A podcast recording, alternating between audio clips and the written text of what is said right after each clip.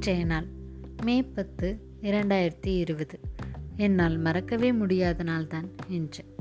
ஆம் என் காதலனுடன் முதன் முதலாக உரையாடிய எந்த பெண்ணுக்கும் தன் காதலனை முதன் முதலாக பார்த்ததையோ அல்லது பேசியதையோ அல்லது காதலை பரிமாறிய நாளையோ தன் வாழ்நாள் முழுவதும் நினைக்க நினைக்க இனிக்கக்கூடிய நாளாகத்தான் அது இருக்கும். சரி என் காதலை பற்றி அறியும் முன்னர் என்னை பற்றி சிறிது கூறுகிறேன். என் அப்பா தனியார் கல்லூரியின் பேராசிரியர் அம்மாவோ இல்லத்தரசி. நான் ஒரே மகள் செல்ல மகள். அப்பாவிற்கு இளவரசியாக அம்மாவிற்கு மாமியார் இல்லாத குறையை தீர்ப்பவளாக உள்ளேன். என் உலகம் காதல் நிறைந்த தோட்டமாக மாறி நினைக்க நினைக்க இனிக்கக்கூடிய கதையை கூறுகிறேன்.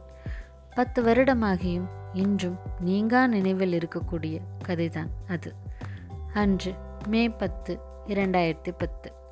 பத்தாம் வகுப்பு பொதுத் தேர்வை முடித்துவிட்டு தேர்வின் முடிவிற்காக காத்து கொண்டும் அம்மாவின் அலைபேசியில் குறுஞ்செய்திக்கான பேக்கை போட்டுக்கொண்டு தோழிகளுடன் தினமும் அரட்டை அடித்து கொண்டும் இருந்தேன். அன்று காலையிலே அம்மாவின் அதட்டல் குரலுடனும் அப்பாவின் நியூஸ் சேனல் சத்தத்துடனும் ஒன்பது மணி போல் எழுந்தேன். கையில் மணக்க மணக்க காப்பியுடன் நம்மை பற்றி முழுமையாக அறிந்த என் கைபேசியை எடுத்தேன்.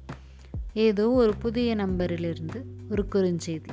இவன்தான் என்னவன் என்றறியாமல் சிறு கோபத்துடனே ஆரம்பித்தேன். நீங்கள் யார் என்று? நான் கலையின் அண்ணன் கவின் என்றார் கலை என் சிநேகிதி. இரு வருட நட்பாக இருப்பினும் அவ்வளவு நெருக்கம். உயிருக்கு உயிராக பழகியவள். பள்ளியில் நாங்கள் செய்யாத சேட்டையே இருக்காது. படிக்கும் பொழுதோ விளையாடும் பொழுதோ என்றுமே பிரிந்ததே இல்லை. ஆம் என் உயிர் தோழியின் அண்ணன் தான் என் காதலன். ஓ சரிண்ணா இதுதான் உங்கள் நம்பரா? என்றேன். அண்ணா என்ற உடனே கடுப்பாகி ஆம் என்ற பதிலுடன் முடித்து விட்டார். மறுபடியும் மாலையில் ஒரு ஹாய் வந்தது. ஹாய் அண்ணா என்றேன். அண்ணா என்றெல்லாம் வேண்டாம் நண்பர்கள் போலவே பழகலாம் என்றார். சரி என்று கூறி எங்கள் நட்பு தொடர்ந்ததை அடுத்த பதிவில் காணலாம்.